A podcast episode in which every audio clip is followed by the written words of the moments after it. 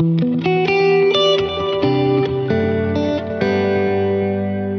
January 18th, and we hope you're getting into the rhythm of reading through the Bible daily. This is the One Year Bible Tour. My name is David MacAdam, and it's a pleasure to be able to read the scriptures with you this morning and hopefully to point out some things you don't want to miss on the way. So, as your tour guide, I'm going to begin reading from the 37th chapter of Genesis, where we read about not your average Joe, that is Joseph, the son of Jacob, beginning with verse 1. Jacob lived in the land of his father's sojournings, in the land of Canaan. These are the generations of Jacob. Joseph, being seventeen years old, was pasturing the flock with his brothers. He was a boy with the sons of Bilhah and Zilpah, his father's wives. And Joseph brought a bad report of them to their father. Now Israel loved Joseph more than any other of his sons, because he was the son of his old age. And he made him a robe of many colors. But when his brothers saw that their father loved him more than all his brothers, they hated him, and could not speak peacefully to him. Now Joseph had a dream, and when he told it to his brothers, they hated him even more. He said to them, Hear this dream that I have dreamed. Behold, we were binding sheaves in the field, and behold, my sheaf arose and stood upright, and behold, your sheaves gathered around it, and bowed down to my sheaf. His brothers said to him, Are you indeed to reign over us? Or are you indeed to rule over us? So they hated him even more for his dreams and for his words. Then he dreamed another dream, and told it to his brothers, and said, Behold, I have dreamed another dream. Behold, the sun, the moon, and eleven stars were bowing down to me. But when he told it to his father and to his brothers, his father rebuked him and said to him, What is this dream you have dreamed? Shall I and your mother and your brothers indeed come to bow ourselves down to the ground before you? And his brothers were jealous of him, but his father kept the saying in mind. Now his brothers went to pasture their father's flock near Shechem. And Israel said to Joseph, Are not your brothers pasturing the flock at Shechem? Come, I will send you to them. And he said to him, Here I am. So he said to him, Go now See if it is well with your brothers and with the flock, and bring me word. So he sent him from the valley of Hebron, and he came to Shechem. And a man found him wandering in the fields, and the man asked him, What are you seeking? I am seeking my brothers, he said. Tell me, please, where they are pasturing their flock. And the man said, They have gone away, for I have heard them say, Let us go to Dothan. So Joseph went after his brothers and found them at Dothan. They saw him from afar, and before he came near to them, they conspired against him to kill him. They said to one another, Here comes the dreamer. Come now, let us kill him, and throw him into one of the pits. Then we will say that a fierce animal has devoured him, and we will see what will become of his dreams. But when Reuben heard it, he rescued him out of their hands, saying, let us not take his life. And Reuben said to them, Shed no blood. Throw him into this pit here, in the wilderness, but do not lay a hand on him, that he might rescue him out of their hand to restore him to his father. So when Joseph came to his brothers, they stripped him of his robe, the robe of many colors that he wore, and they took him and threw him into a pit. The pit was empty, there was no water in it.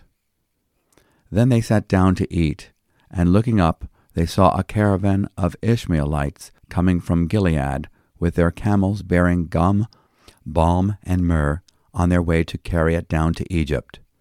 Then Judah said to his brothers, What profit is it if we kill our brother and conceal his blood?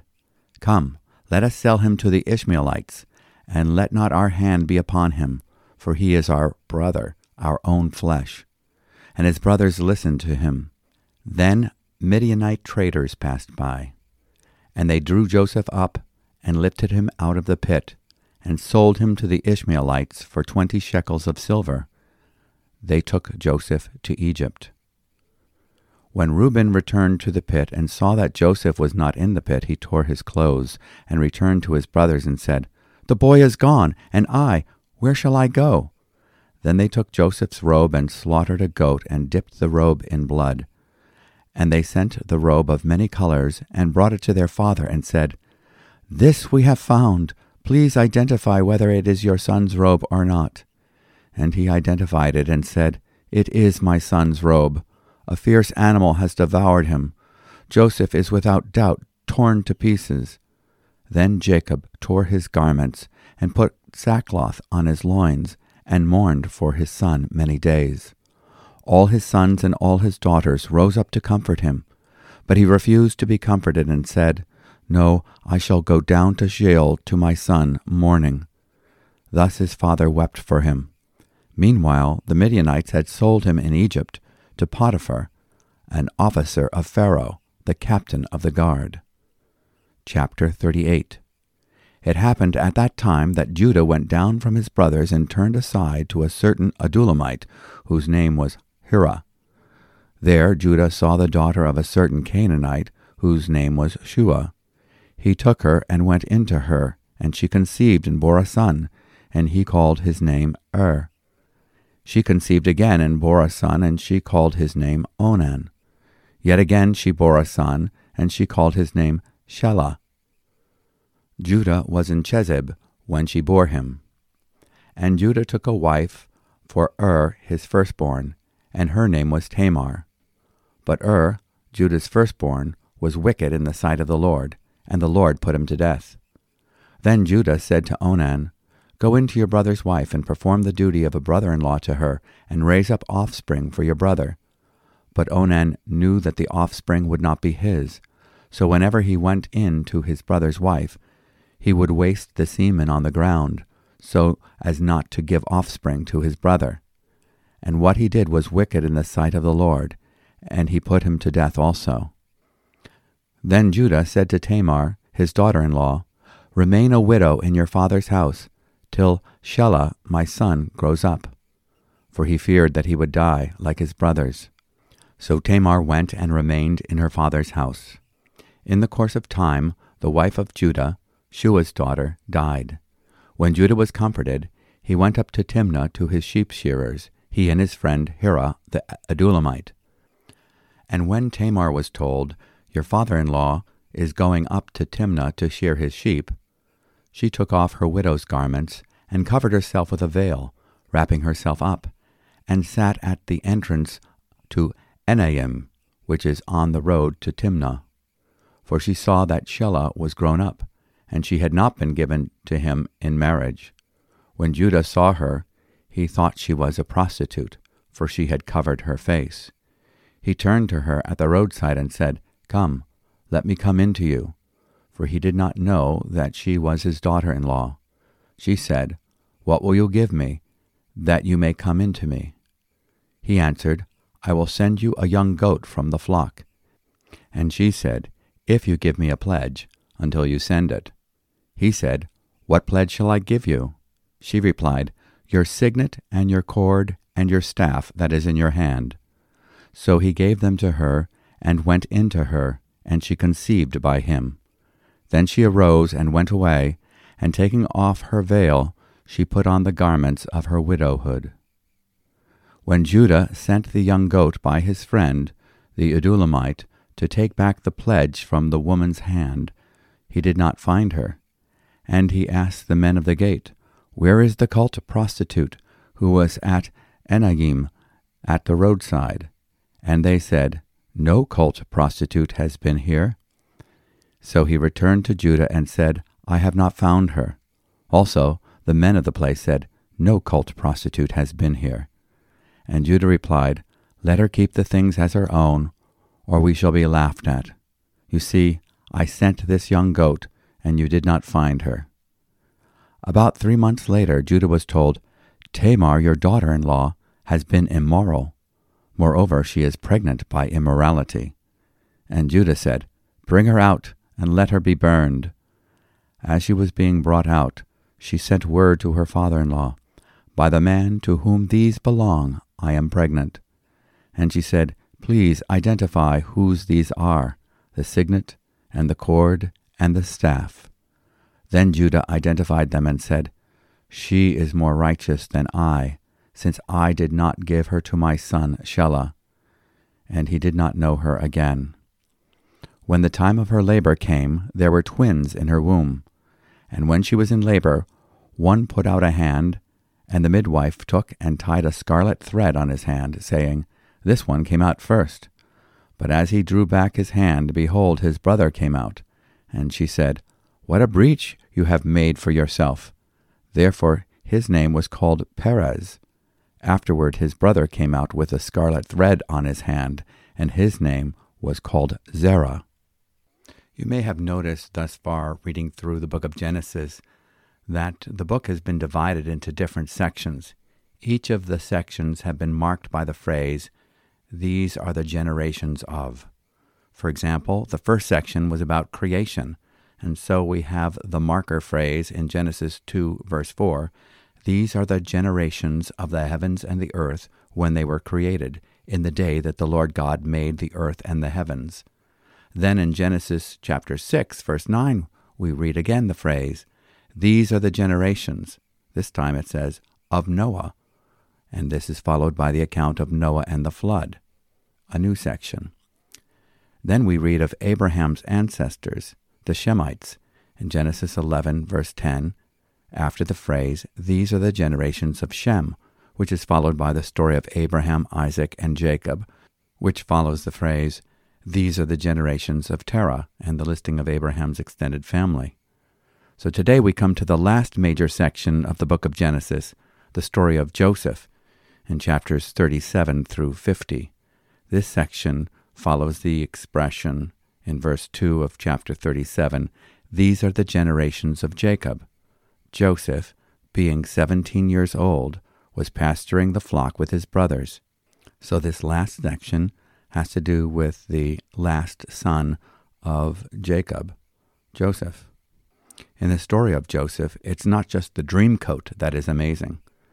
We have caught glimpses of the true hero of the Bible story, the Messiah, who would reverse the curse upon fallen man, the promised Son of God, the seed of the woman, in Genesis 3:15, the innocent substitute in Genesis 3:21, slain to clothe human nakedness, the only required sacrifice that can give sinners assurance of acceptance before God in Genesis 4:4 and Hebrews 11:4, a descendant of Abraham, Isaac, and Jacob, we also learn that kings will be in the family line of the one who would be King of Kings in Genesis 35:11 and Revelation 19:16.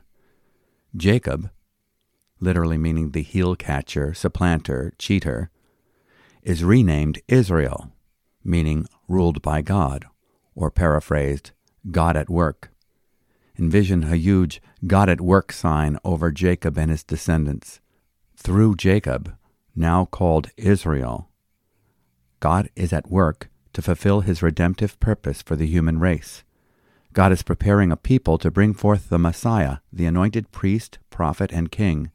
As priest, he will provide atonement for our sins. As prophet, he will be the Word made flesh. As king, he will be the Lord of heaven and earth. So as we study the book of Genesis, we are able to let the word of Christ, the message of Christ, richly dwell within us in Colossians 3:16. The apostle Paul explains, now the promises were spoken to Abraham and to his seed. He does not say and to his seeds as referring to many, but rather to one, and to your seed, that is Christ. So we see that Christ is in view in the Genesis story, the promised Messiah, the seed of Abraham. We see prophetic pictures of the promised seed, that is Christ, in the many seeds in the Abrahamic lineage. Isaac is the beloved miracle son of Abraham. He is the one through whom the promises would come. And yet God required that Abraham take his son, his only son whom he loved, and go to the land of Moriah and offer him as a sacrifice in Genesis 22 2. We see that we have a clear picture in Isaac of God's only son, Jesus, being taken to the mountains of Moriah, meaning scene of God, or as we've learned, center stage, to the place where Jehovah Jireh, Yahweh Jireh, literally, God will provide, where God will provide himself the lamb for the burnt offering, in Genesis 22, verse 8 and 14. Jesus is the Lamb of God that God himself would provide. Abraham had to come to a place where he knew God would raise his son from the dead if he required him to die, because only through Isaac could the promise of a future seed be fulfilled. In Hebrews 11, verses 17 to 19. One of the greatest prophetic pictures we have of Christ in the book of Genesis is found in Joseph, the first son that Jacob had by his beloved wife Rachel. The following comparisons can be made between Joseph and Jesus. Joseph was the beloved of the Father in Genesis 37:3. Jesus is God's beloved son in Matthew 3:17, in Matthew 17:5, in Mark 1 11, 9, 7, in Luke chapter 3, verse 22, or chapter 9, verse 35, chapter 20, verse 13, and also in Colossians 1, verse 13. Joseph was a shepherd. Jesus was the good shepherd in John 10, verses 11 and 14, and the great shepherd of the sheep in Hebrews 13:20. Joseph was given favor from his father and a kingly tunic that he would be stripped of in Genesis 37:23. Jesus was commended by God the Father as being the son of his delight, and at the cross he was stripped of his seamless tunic in John chapter 19 verse 23. Joseph was hated by his brothers. He testified to his father of his brother's evil works in Genesis 3 2, and he provoked his brothers to envy in Acts chapter 7 verse 9. Jesus testified of his brother's evil works in John 7, verse 7. He came unto his own, and his own received him not, in John chapter 1, verse 11. Jesus' own brothers did not believe him until the resurrection, in 1 Corinthians 15, verse 7. They thought he was crazy, in John's Gospel, chapter 7, verse 5, and Mark's Gospel, chapter 3, verse 20. Jesus was hated by the religious leaders because of envy in Matthew 27, verse 18, and Mark chapter 15, verse 10. Joseph had two dreams. In the first dream, Joseph's sheaf of wheat rose and stood upright, and all the sheaves of his brothers gathered around his sheaf and bowed down to it. In the second dream, the sun, moon, and stars bowed down to him. Jesus is the firstfruit from the dead, the sheaf before whom all others bow. He is the Lord of the earth and his earthly people, Israel, the first dream, and the Lord of heaven and his heavenly people, the church, the second dream. Joseph's dream of his supreme status made his brothers furious in Genesis 37, verse 8. Jesus' claim to be equal with God infuriated the Jewish leaders to the degree that they wanted to kill him in John chapter 5, verse 18. Joseph was potentially put to death, Jesus, the greater Joseph, actually was put to death at the hands of his people.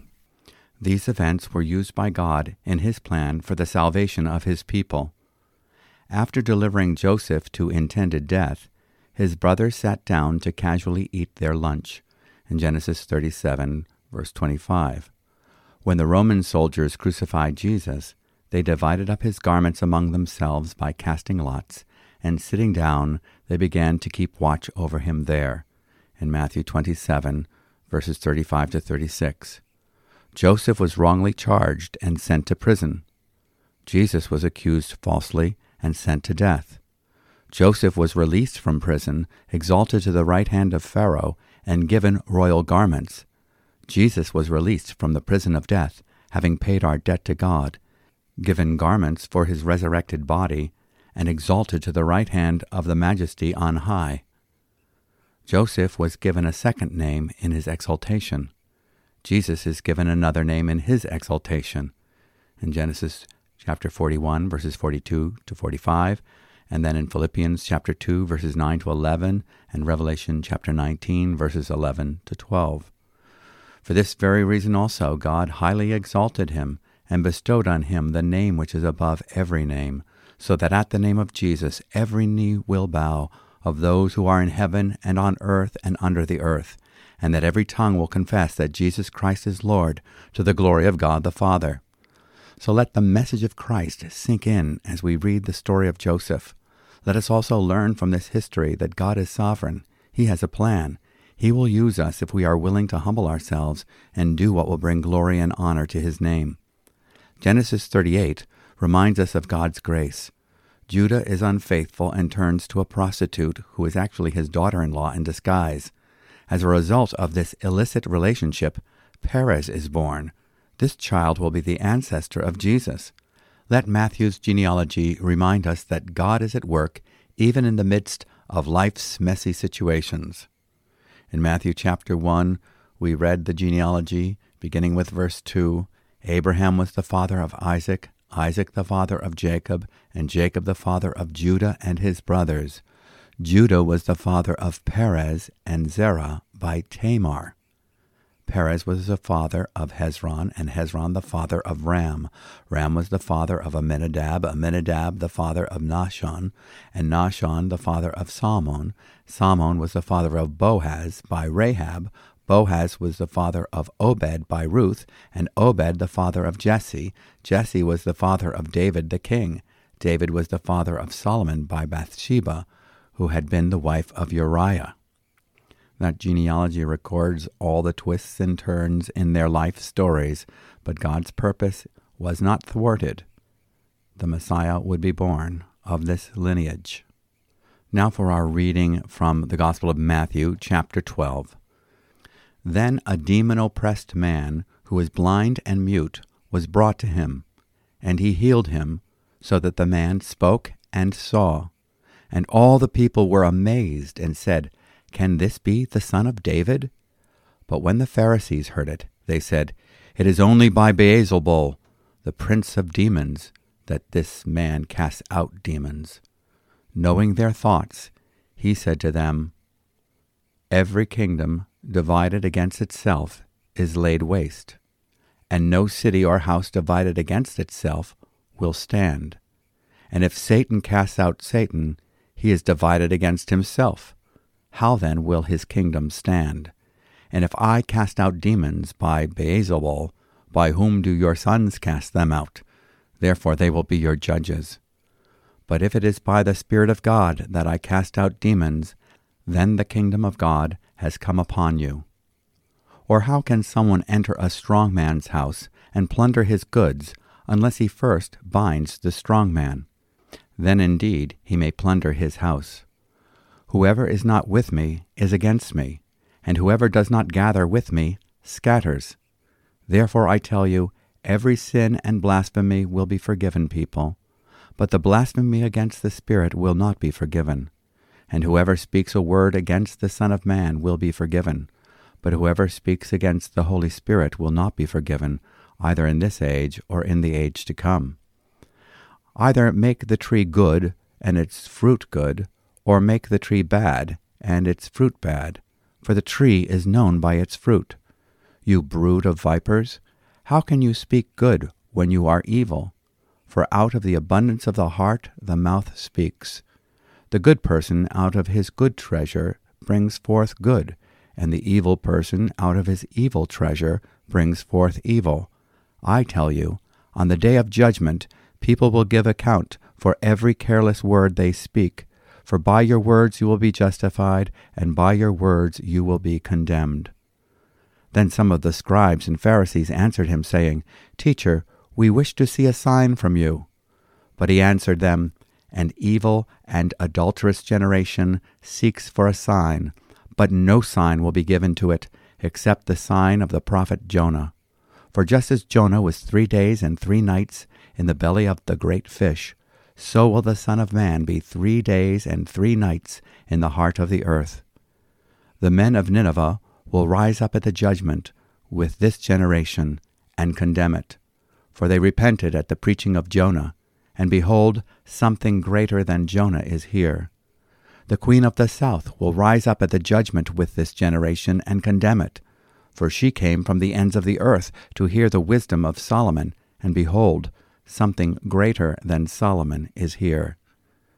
When the unclean spirit has gone out of a person, It passes through waterless places seeking rest, but finds none. Then it says, I will return to my house from which I came. And when it comes, it finds the house empty, swept, and put in order. Then it goes and brings with it seven other spirits, more evil than itself, and they enter and dwell there, and the last state of that person is worse than the first. So also will it be with this evil generation. In this New Testament portion, Jesus is demonstrating his unique authority over Satan and his demonic forces. There is no record of true exorcisms in the Old Testament, so what Jesus was doing was a first. Jesus exercises authority over Satan and casts out demons. The Pharisees, Sadducees, and scribes were appointed as custodians of the law and the prophets they were given the task to point out the Messiah to the people of Israel when he came. According to the Scriptures, the Messiah would be made known by his works. Casting out demons, as well as the miraculous healings, were some of those distinguishing works that set Jesus apart as the true Messiah. Notice that Jesus says, If I cast out demons by Beelzebul, by whom do your sons cast them out? That was a probing question designed to expose their hypocrisy. These religious leaders knew well that their sons did not cast out demons. Jesus says, Therefore, they will be your judges. In other words, they will prove that you are deliberately rejecting the Holy Spirit's ministry of signaling out that Jesus is the Messiah, and you're lying to the people. Out of envy, jealousy, and deliberate pride, they were permanently lying to the people about Jesus' identity as the Messiah. These religious leaders were eyewitnesses of Jesus' ministry, his deliverances, and his healing works.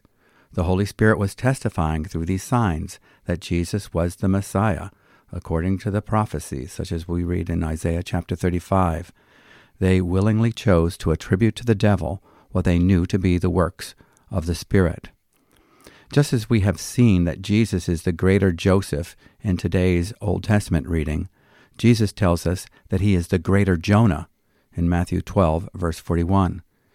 He will give his contemporaries an evil generation that seeks a sign, the sign of Jonah. This sign refers to Jesus' death, burial, and resurrection. But unlike the Ninevites, who repented under Jonah's preaching and were saved, Many who saw the miracles of Jesus did not repent, and therefore would be condemned. Jesus said that the Queen of Sheba, the Queen of the South, received God's wisdom in Solomon. But he is greater than Solomon, in Matthew 12, verse 42. Because the Queen of Sheba received God's wisdom, she would rise in judgment over the Jews who did not receive God's wisdom in Christ. Jesus also proclaimed that he did not come to divide Satan's house. He came to completely spoil it. He could only do this as one who was from the outside of the household of Satan. Jesus proclaims that he is at odds with the kingdom of Satan, the kingdom of this world. What he does, he does by the finger of God, the work of the Holy Spirit. He has come in the authority of the kingdom of God to bind the strong man, that is Satan, and set free those who have been taken captive to him, those that were in his household. He also notes that an exorcism without conversion to Christ, that is, regeneration, is worse than no exorcism at all in Matthew 12, verses 43 to 47. Jesus came not merely to expel demons, but that we might have a new life, that we might be born from above, born again, and thereby become part of his new creation in John 10:10 10, 10, and 2 Corinthians chapter 5 verse 17. Only by turning from our sin and believing on the Lord Jesus Christ can we truly be delivered from death and him who has power over it, that is the devil. In Hebrews chapter 2 verse 14, only through faith in Christ can we truly be turned from the power of Satan to God in Acts chapter 26 verse 18. And now a reading from the book of Psalms, Psalm 16, a miktam of David. A miktam most likely is a musical term or a liturgical term. Preserve me, O God, for in you I take refuge. I say to the Lord, You are my Lord. I have no good apart from you. As for the saints in the land, they are the excellent ones in whom is all my delight. The sorrows of those who run after another God shall multiply. Their drink offerings of blood I will not pour out, or take their names on my lips.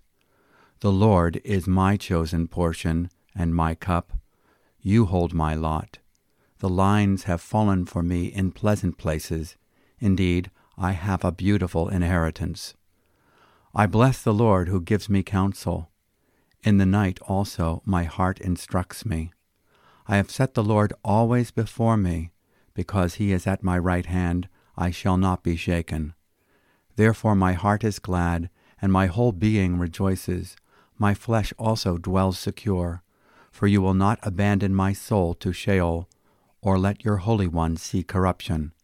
You make known to me the path of life.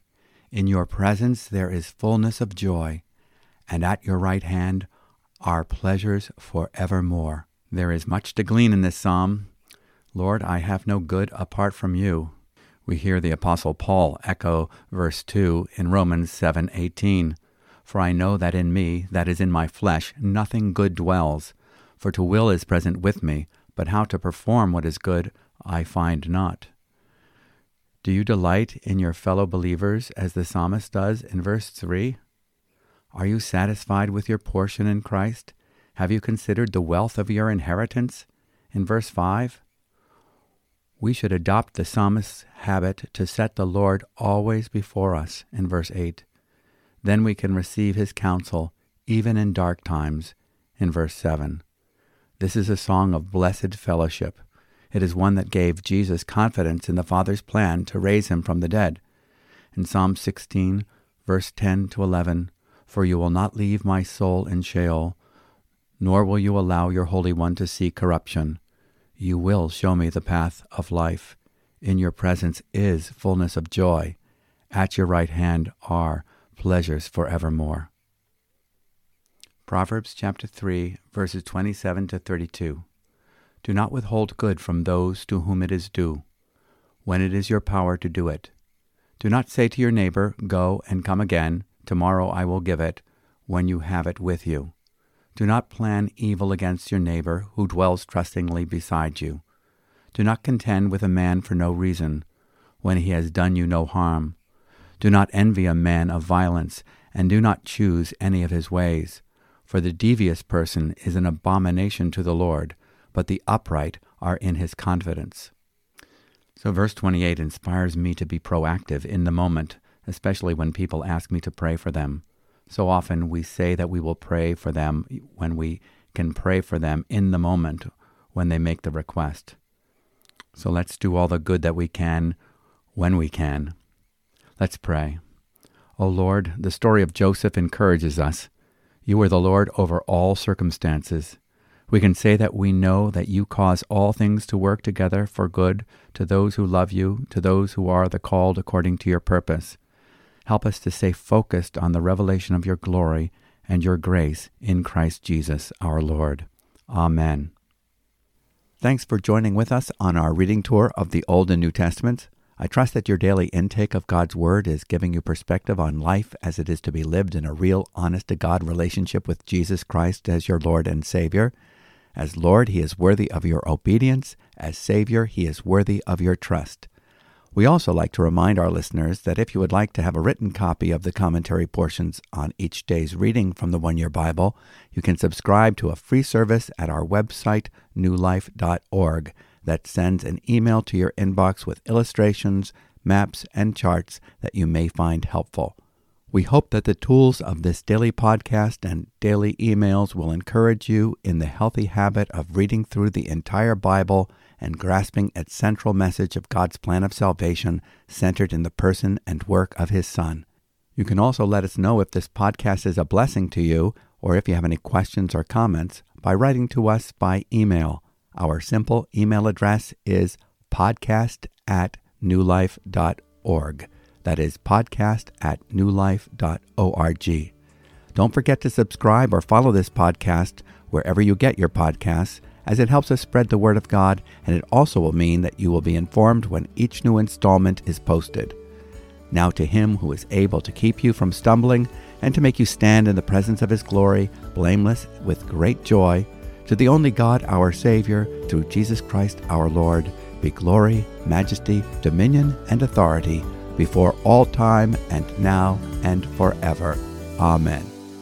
May the peace of the Lord be with you. Shalom.